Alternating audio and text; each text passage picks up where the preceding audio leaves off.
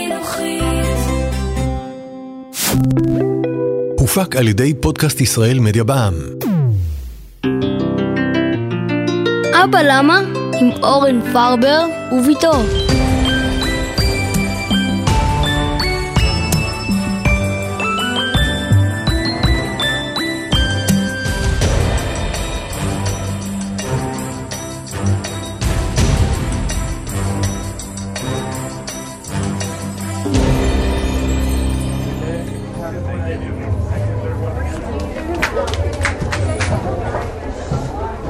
וואו אבא, זה היה סרט גדול. כן, הפעם ממש נהניתי.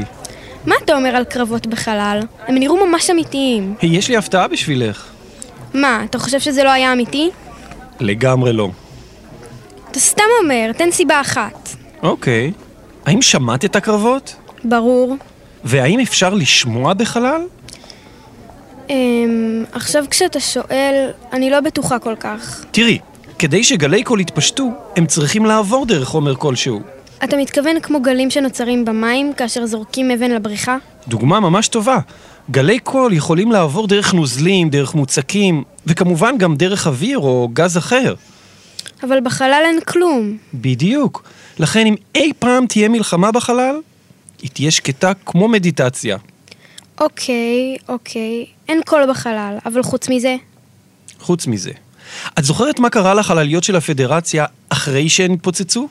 אחרי שהן התפוצצו, הן בערו, לא? נכון, אבל את יודעת מה צריך להתקיים כדי שתהיה בעירה?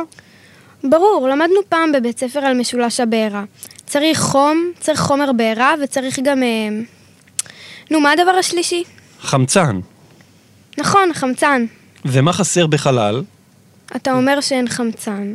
לכן, הבעירה שרואים כביכול בחלל צריכה להתקיים רק לשבריר שנייה. אבא, נראה לי שכאן אתה טועה. למה? השמש לא בוערת? את יודעת, פעם מדענים באמת חשבו שהשמש בוערת כמו מדורה, וזה אפילו נמצא בשם שמש, כלומר, שם האש. אבל היום יודעים שהאנרגיה הנוצרת בשמש מקורה בתהליך אחר לחלוטין.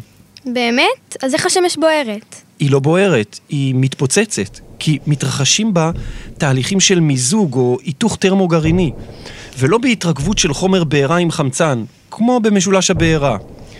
נכון פעם אמרת שמיזוג גרעיני זה מה שקורה גם בפצצת אטום? את בטח מתכוונת לפצצת מימן. שיהיה. אז אתה אומר שהשמש לא בוערת, לא. ושלא יכולה להיות אש בחלל. לגמרי לא. אבא, תודה שהלייזרים היו מדהימים. זאת הבעיה. בעיה? למה בעיה? האם היינו אמורים בכלל לראות קרן לייזר? אם אתה שואל, אז יש פה איזה עניין, איזשהו קאץ'. רגע, תן לי לחשוב. רוצה רמז? נו, תן רמז.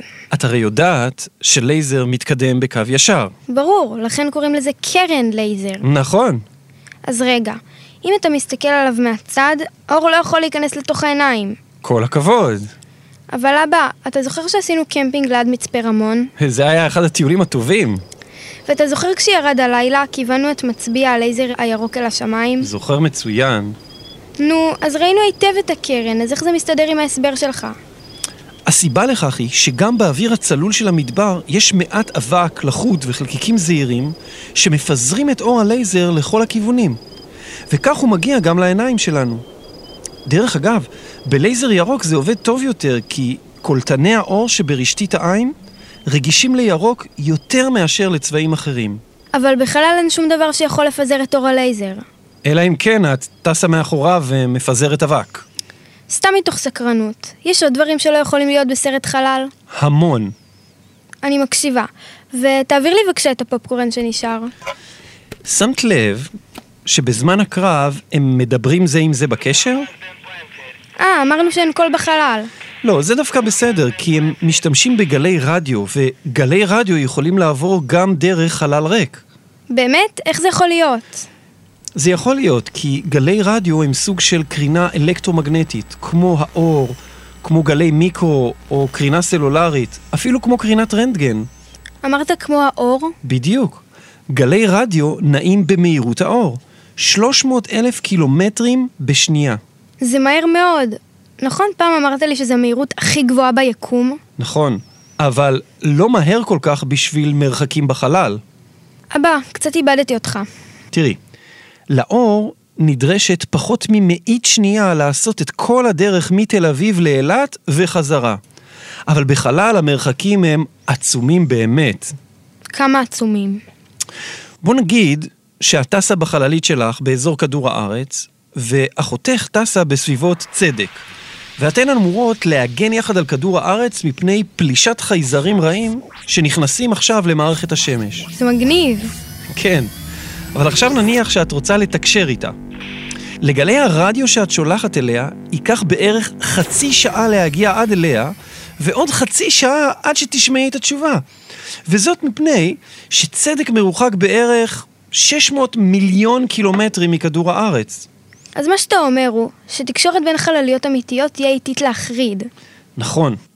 ומתעלמים מהעובדה הזאת, התקשורת בסרטים היא תמיד מיידית. אז בוא נסכם. אתה אומר שאילו הסרט היה מציאותי, לא היינו אמורים לשמוע קולות מחוץ לחללית, לא הייתה בעירה, לא היו רואים לייזרים, וגם לא הייתה אפשרות לתקשר בזמן אמת בין חלליות. מה אני אגיד לך, אבא? היה יוצא סרט מה זה משעמם.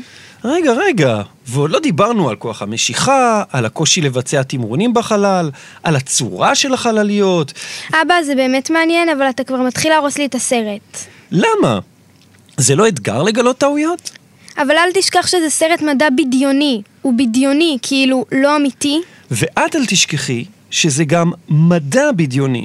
כלומר, היוצרים רוצים שנאמין שמה שרואים על המסך יכול עקרונית להתרחש בעתיד. זה בדיוק ההבדל בין מדע בדיוני לבין סרטי פנטזיה כמו שר הטבעות או הארי פוטר. שם ברור שהמציאות היא אחרת לחלוטין. אבא, תגיד, יש כזה דבר סרטי חלל בלי טעויות מדעיות? האמת שלא הרבה, אבל יש. למשל, הסרט אפולו 13, שמבוסס על סיפור אמיתי. הסרט הזה מדויק מבחינה מדעית לחלוטין, וגם הסרט אודיסאה בחלל. אבא, איך זה שמכל דבר אנחנו בסוף מגיעים לשיחה על מדע? אולי מפני שיש מדע בכל דבר? ואולי אבא זה בגלל שאתה חי בסרט?